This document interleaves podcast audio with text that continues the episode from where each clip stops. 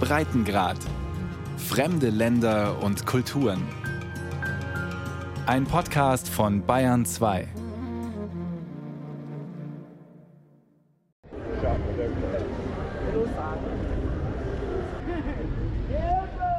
In der Innenstadt von Johannesburg herrscht geschäftiges Treiben. Hochglanzpolierte Fassaden gibt es kaum, und doch ist mittendrin ein Markt, der gute Laune verheißt.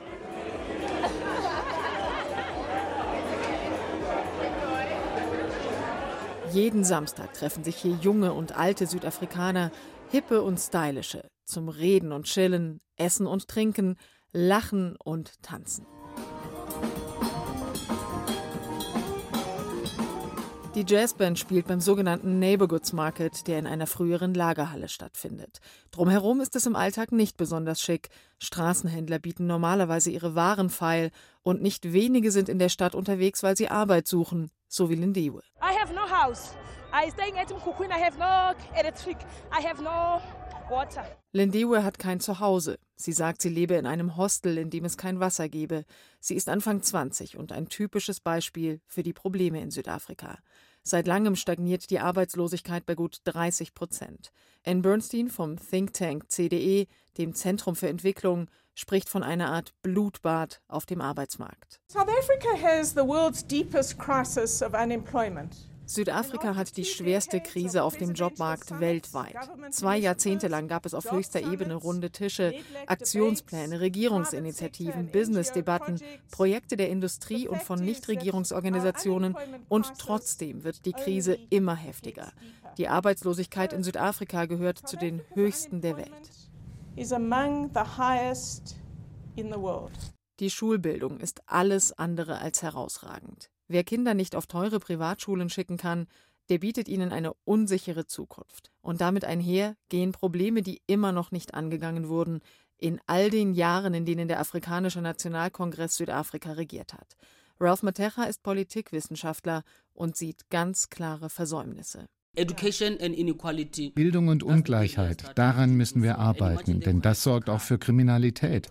Wie Frauen in der Gesellschaft angesehen werden, dass Frauen Gewalt ausgesetzt sind, auch das beruht alles auf Ungleichheit.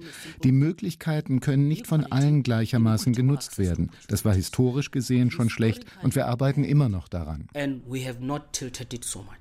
Ein Knackpunkt ist die Jugendarbeitslosigkeit, die noch extremer ist als die ohnehin schon hohen Zahlen.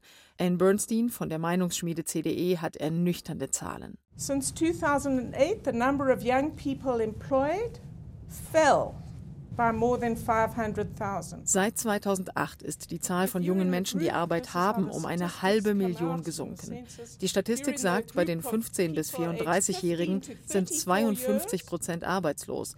Wenn man nur diejenigen anschaut, die zwischen 15 und 24 Jahre alt sind und eine Stelle suchen, dann haben 70 Prozent davon keinen Job. Seit 2006 haben mehr als 100.000 junge Menschen Südafrika verlassen. Genaue Zahlen gibt es gar nicht. Eine ernstzunehmende Sorge ist es allemal. Denn zum einen gehen diejenigen, die das Geld dafür haben, zum anderen auch diejenigen mit Hochschulabschlüssen. Und die Tendenz ist steigend, gibt Sichlem Tiane vom Innenministerium zu. The truth is there is an increase es stimmt, dass immer mehr Südafrikaner emigrieren, meist in entwickelte Länder. Dabei brauchen wir ausgebildete Leute, um unsere Wirtschaft anzukurbeln. In Südafrika gibt es mehr schwarze als weiße Menschen. Wir verlieren auch schwarze Hochqualifizierte. Medien sprechen schon von der Great Migration, der großen Wanderung. Die Gründe für diesen Braindrain sind vielfältig. Megan Leard aus Kapstadt ist Meeresbiologin und kann von Natur aus nicht überall arbeiten. Aber auch sie hat beschlossen, Südafrika zu verlassen. Wir wollten immer in Südafrika bleiben, aber als unser Sohn geboren wurde, da machten wir uns plötzlich Sorgen wegen der Bildung, wegen der Kriminalität. Wir haben beschlossen, ihm alle Möglichkeiten zu geben und wir können es auch. Wir ziehen also nach Neuseeland. Basically we decided to go to New Zealand. Schlologelo Promise Ramper hat den Schritt schon gemacht. Sie ist Sozialarbeiterin, ihr Mann ist Klempner. Hunderte Bewerbungen hatten sie in Kapstadt geschrieben. In Australien dagegen war es für jeden von ihnen jeweils nur eine. In Australien wissen sie auch unsere Ausbildung zu schätzen. Die wollen Leute, die ihr Handwerk können. Ich komme aus einem Land, in dem niemand Sozialarbeiter zu schätzen weiß, und hier wird man mit offenen Armen empfangen. Auch die Kinder von Clodolego mögen es in Australien, sagt sie. Sie steht zu ihrer Entscheidung, auch wenn sie ein bisschen zynisch klingt.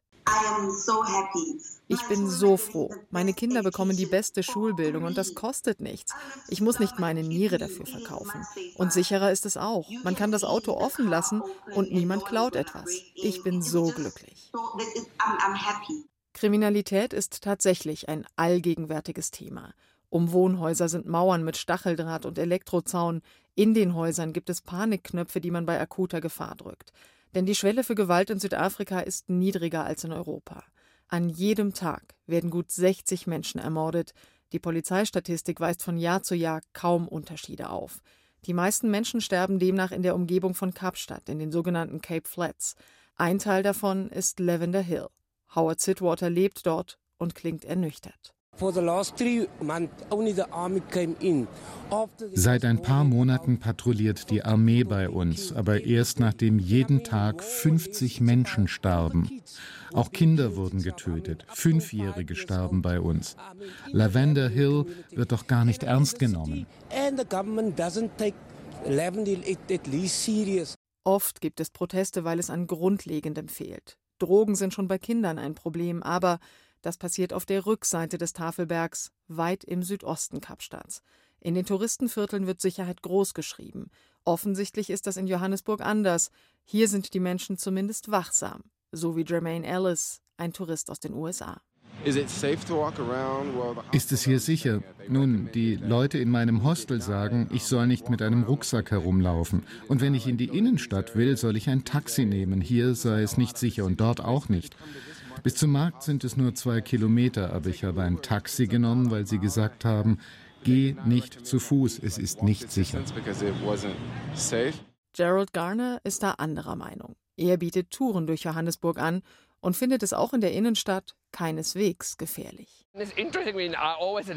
Interessant ist, dass ich zu Beginn jeder Tour über Sicherheit rede. Ich sage den Leuten dann aber nicht, dass sie vor Kriminellen Angst haben sollen, sondern vor den tiefen Löchern im Gehweg. Wenn man stolpert, das ist gefährlich. Wir machen schon jahrelang Touren zu Fuß hier. 11.000 Leute waren dabei und wir hatten nur ein Vorkommnis. Da hat jemand versucht, ein Portemonnaie zu klauen. Ich habe ihn angeschrien und dann hat er es zurückgegeben. Die Situation hier ist weitaus besser als das, was die Leute glauben. Aber natürlich muss man die Stadt kennen.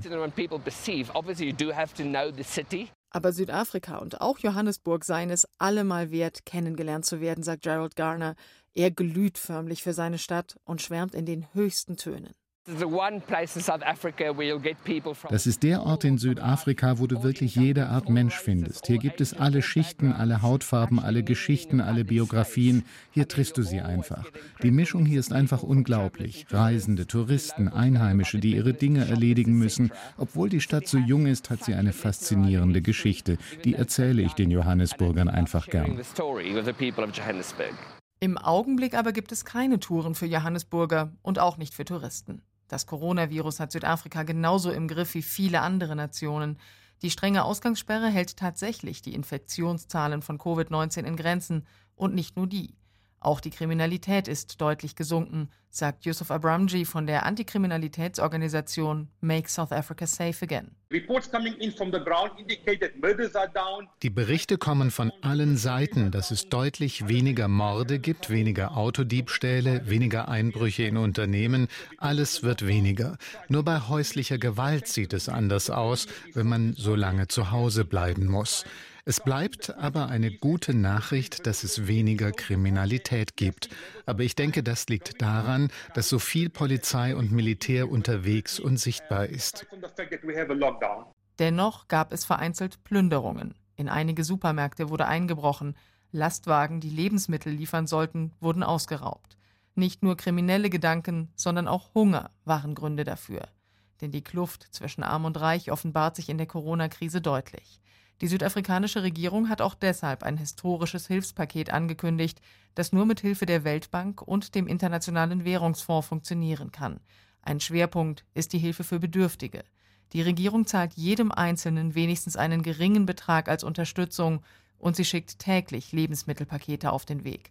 Auch private Organisationen tun das. Solidarität wird gelebt derzeit. Bauern bringen einen Teil ihrer Ernte direkt in Wellblechsiedlungen. Im ganzen Land laufen Spendenaktionen. In jeder Nachbarschaft sammeln die Menschen für Ärmere. Im Internet gibt es immer wieder Konzerte, Radrennen im Wohnzimmer und Kunstprojekte, während derer man auch spenden kann. Viele Menschen engagieren sich, um auch den Tisch der armen Südafrikaner zu füllen. Auch Betriebe, die vor vielen Herausforderungen stehen, beteiligen sich daran. Viele Firmen zahlen in einen Sozialfonds ein, solange es geht. Wer im Kapstaat aufgewachsen ist, so scheint es derzeit, der sieht das Gute. Ian Kirk vom großen Versicherungskonzern Sanlam ist kein Einzelfall. Die große Chance, die wir haben, ist doch zusammenzuarbeiten, um von dieser Krise zu profitieren. Ich bin absolut davon überzeugt, dass wir wissen, was zu tun ist. Es geht doch darum, die richtigen Leute im richtigen Job mit der richtigen Unterstützung zu haben. Das ist unsere Chance, die Wirtschaft auf ganz neue Beine zu stellen und sie für Wachstum zu rüsten. Wir waren bisher noch nicht so fürchterlich erfolgreich, aber jetzt ist das die Möglichkeit für uns. Südafrika hat schon einige Krisen durchgestanden in seiner Geschichte. In Corona-Zeiten zeigt sich die Nation geeint wie selten. Südafrika ist und bleibt ein Land, das überraschen kann. Ein Land, in dem es eine spannende Geschichte und eine vielfältige Kultur gibt, großartiges Essen und edle Weine, aber auch atemberaubend schöne Landschaften und an allen Ecken und Enden Wildnis. Das Werbevideo vom südafrikanischen Tourismusverband South African Tourism macht ohne Zweifel Lust auf mehr. Komm mit in mein Südafrika! Drei Jahrzehnte nachdem Nelson Mandela aus dem Gefängnis entlassen wurde, hat Südafrika trotz aller Schwierigkeiten immer noch die stabilste Wirtschaft des Kontinents. Und allen Problemen zum Trotz hat das Land bis heute eine stabile Demokratie, sagt Politikwissenschaftler Ralph Matecha. The institutions die Institutionen und die Verfassung sind große Errungenschaften. Es frustriert uns, wenn die Gerichte nicht so urteilen, wie es uns gefällt, aber das beruht auf einer soliden Verfassung. Wir haben eine sehr gute und sie wird umgesetzt. Mir haben schon Leute gesagt, sie könnten die Verfassung nicht essen. Dann sage ich, schau mal rein. Sie bietet dir viele Rechte, auch wenn du nicht viel Geld hast. Es ist keine Verfassung für die Reichen. Man kann auch protestieren.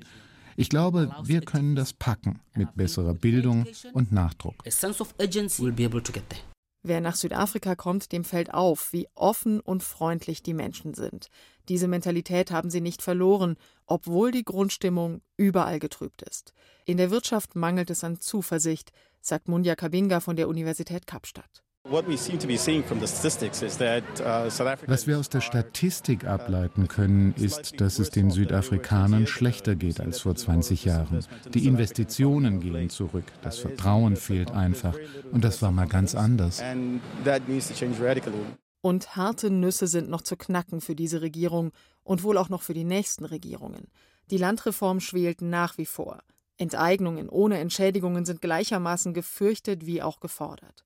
Südafrika spürt den Klimawandel bereits, es regnet seit Jahren zu wenig, und doch wird in Sachen Wasserversorgung kaum vorausgeschaut. Und ganz generell muss man feststellen, dass es viele enttäuschte Südafrikaner gibt. Träume sind geplatzt und das Vertrauen schwindet. Das reicht sogar in grundlegende Bereiche, sagt Marktanalyst Reza Omar. We see that das Vertrauen in die südafrikanische Polizei ist so niedrig wie noch nie.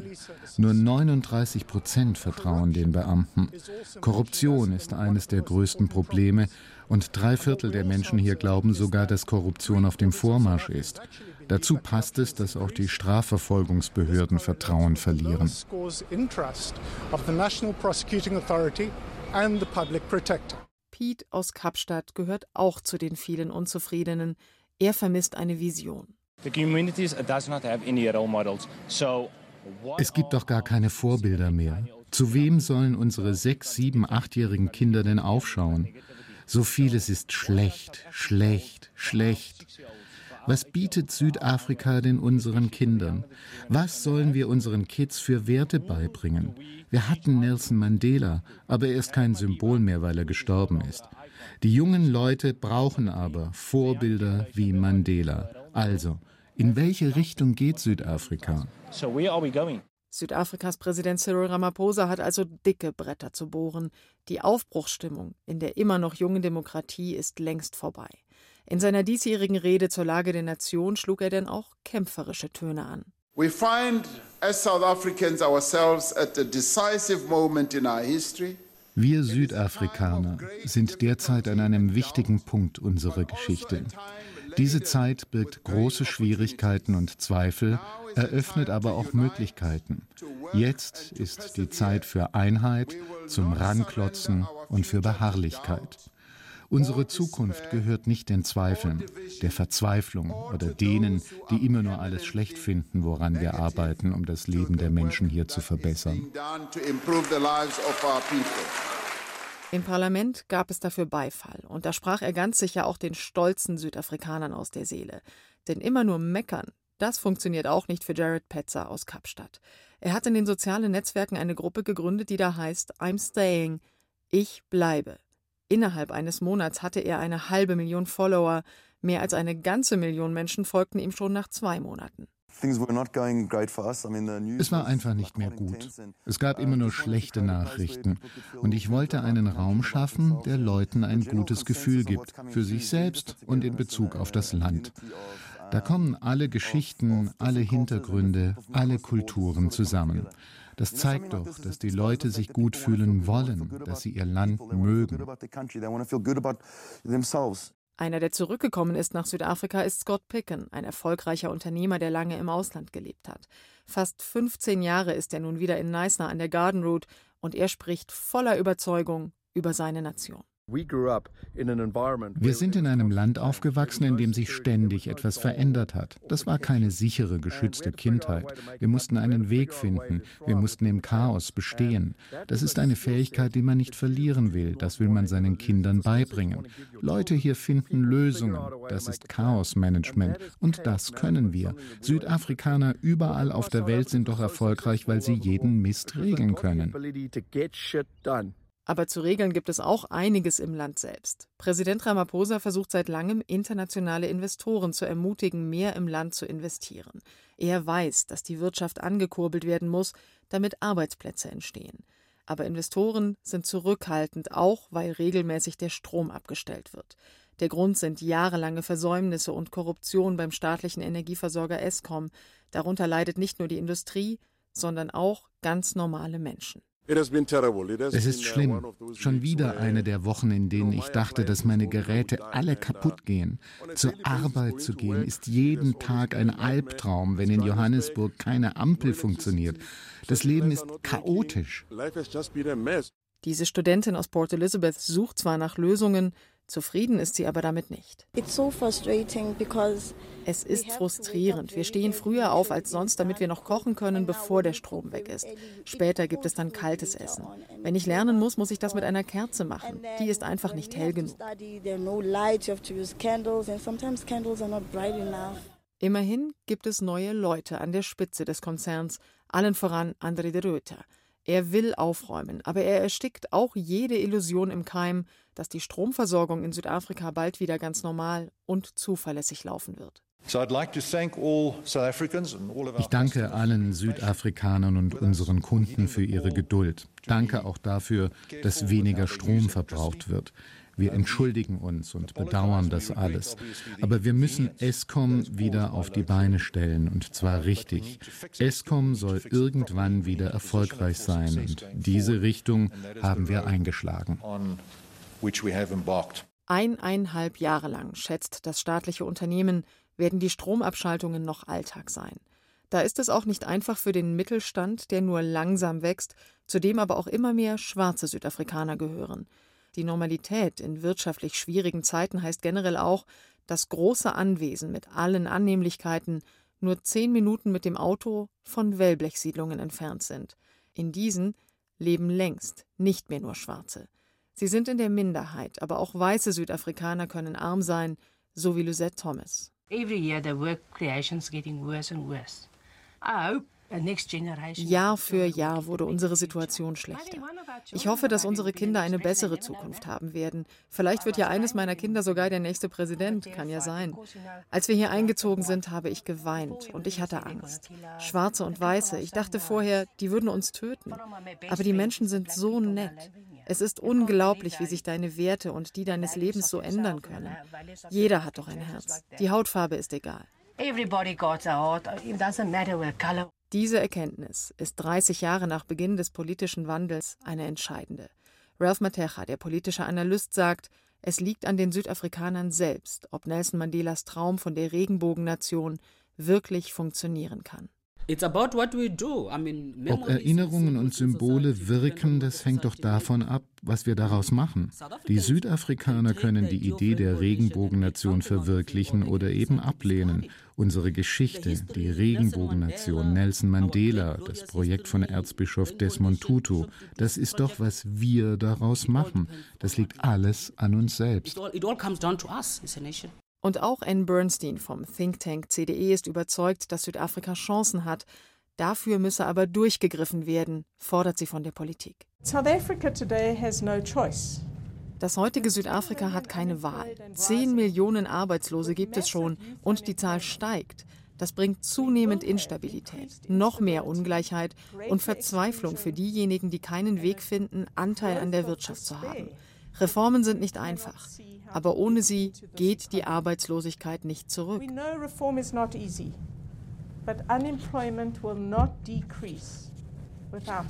Dass die Regierung etwas tun muss, das glauben viele Südafrikaner. Nicht wenige verlassen sich auch ausschließlich auf die Gesetzgeber. Und doch bleibt Ralph Matecha optimistisch. Er appelliert an die Menschen, Südafrika künftig noch besser zu machen. Die Grundlagen, sagt er, seien schließlich da. In Südafrika ist doch ein Wunder geschehen und wir haben vieles richtig gut gemacht. Auch wenn wir unterschiedlich sind und uns ärgern, wir tun alles im Rahmen der Verfassung. Unsere Gesellschaft hält sich an Prinzipien. Natürlich haben wir Herausforderungen und manch einer glaubt, Südafrika breche auseinander. Aber ich denke, unsere Entwicklung war eine gute. Südafrika hat großes Potenzial und ich setze große Hoffnungen in dieses Land. Und das ohne Zweifel zu Recht. Südafrika ist eine junge Demokratie und ein Schwellenland, das sich noch entwickeln kann. Und ganz nebenbei ist es auch ein vielfältiges und schönes Land. Das sieht auch Scott Picken aus Neisner so, der für sein Südafrika richtig schwärmt. Ich schätze die Freiheit, selbst zu entscheiden. So wie ich mit meiner Familie können auch andere ein gutes Leben hier in Südafrika haben. Nicht unter Zwang, sondern weil wir das wollen. Ich lebe gern hier. Ich bin stolzer Südafrikaner, leidenschaftlicher Rugby-Fan und ich finde es einfach wunderschön hier. Mit dieser Einstellung kann man sich auch ins Getümmel stürzen, wie auf einem Kunstmarkt in Johannesburg. Auch dort sitzen die Südafrikaner gerne und entspannen beim vertrauten Klang der Marimbas.